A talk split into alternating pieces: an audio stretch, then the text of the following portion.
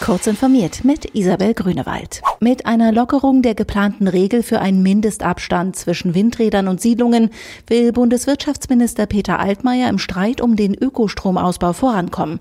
Das Bundeswirtschaftsministerium hat einen neuen Vorschlag erarbeitet. In der SPD wird er wohlwollend kommentiert, wie der Spiegel berichtet.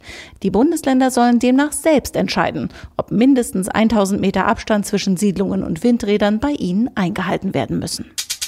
Das nach den Snowden-Enthüllungen überarbeitete NSA-Programm zur US-Vorratsdatenspeicherung hat über vier Jahre 100 Millionen US-Dollar gekostet aber lediglich eine einzige signifikante FBI-Ermittlung nach sich gezogen. Das berichtet die New York Times unter Berufung auf eine Studie, die vom Privacy and Civil Liberties Oversight Board für den US-Kongress erstellt worden sei.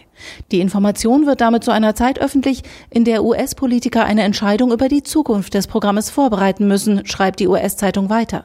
Zwar hat die NSA das Programm 2019 gestoppt, aber die Trump-Regierung will die gesetzliche Grundlage trotzdem verlängern, um eine Reaktivierung zu ermöglichen. Das Berliner Startup Carbon Mobile hat ein Android-Smartphone mit einem Gehäuse aus Carbon-Verbundstoffen vorgestellt. Dank des neuartigen Werkstoffs ist das Carbon One MK2 dünner und leichter als vergleichbare Geräte.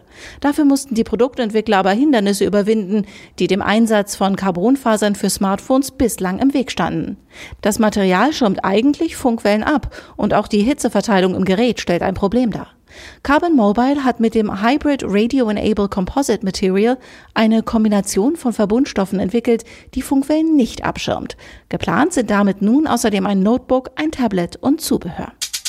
Die Google-Bildersuche bekommt in dieser Woche eine Erweiterung. Icons zeigen künftig an, welcher Inhalt sich auf der Seite verbirgt, von der ein Bild stammt. Also etwa, ob man auf eine Rezeptsammlung gelangt, wenn man dem Bild folgt, oder auf eine Verkaufsseite mit Sonderangeboten oder ein Video erscheint. Mit der Maus auf dem Symbol zeigt Google sogar die Länge eines Videos an. Wegen der Markierung fällt die Anzeige der Größe eines Bildes weg. Diese wurde bisher in der Vorschau unten links angezeigt, sobald man mit der Maus darüber fuhr. Diese und weitere aktuelle Nachrichten finden Sie ausführlich auf heise.de. Und nun noch eine News in eigener Sache. Wir von Mac I, dem Apple-Magazin von CT, suchen einen Redakteur oder Volontär.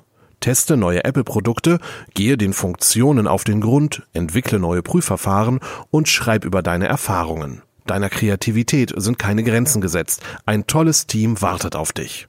Mehr zu der Stelle unter karriere.heise-gruppe.de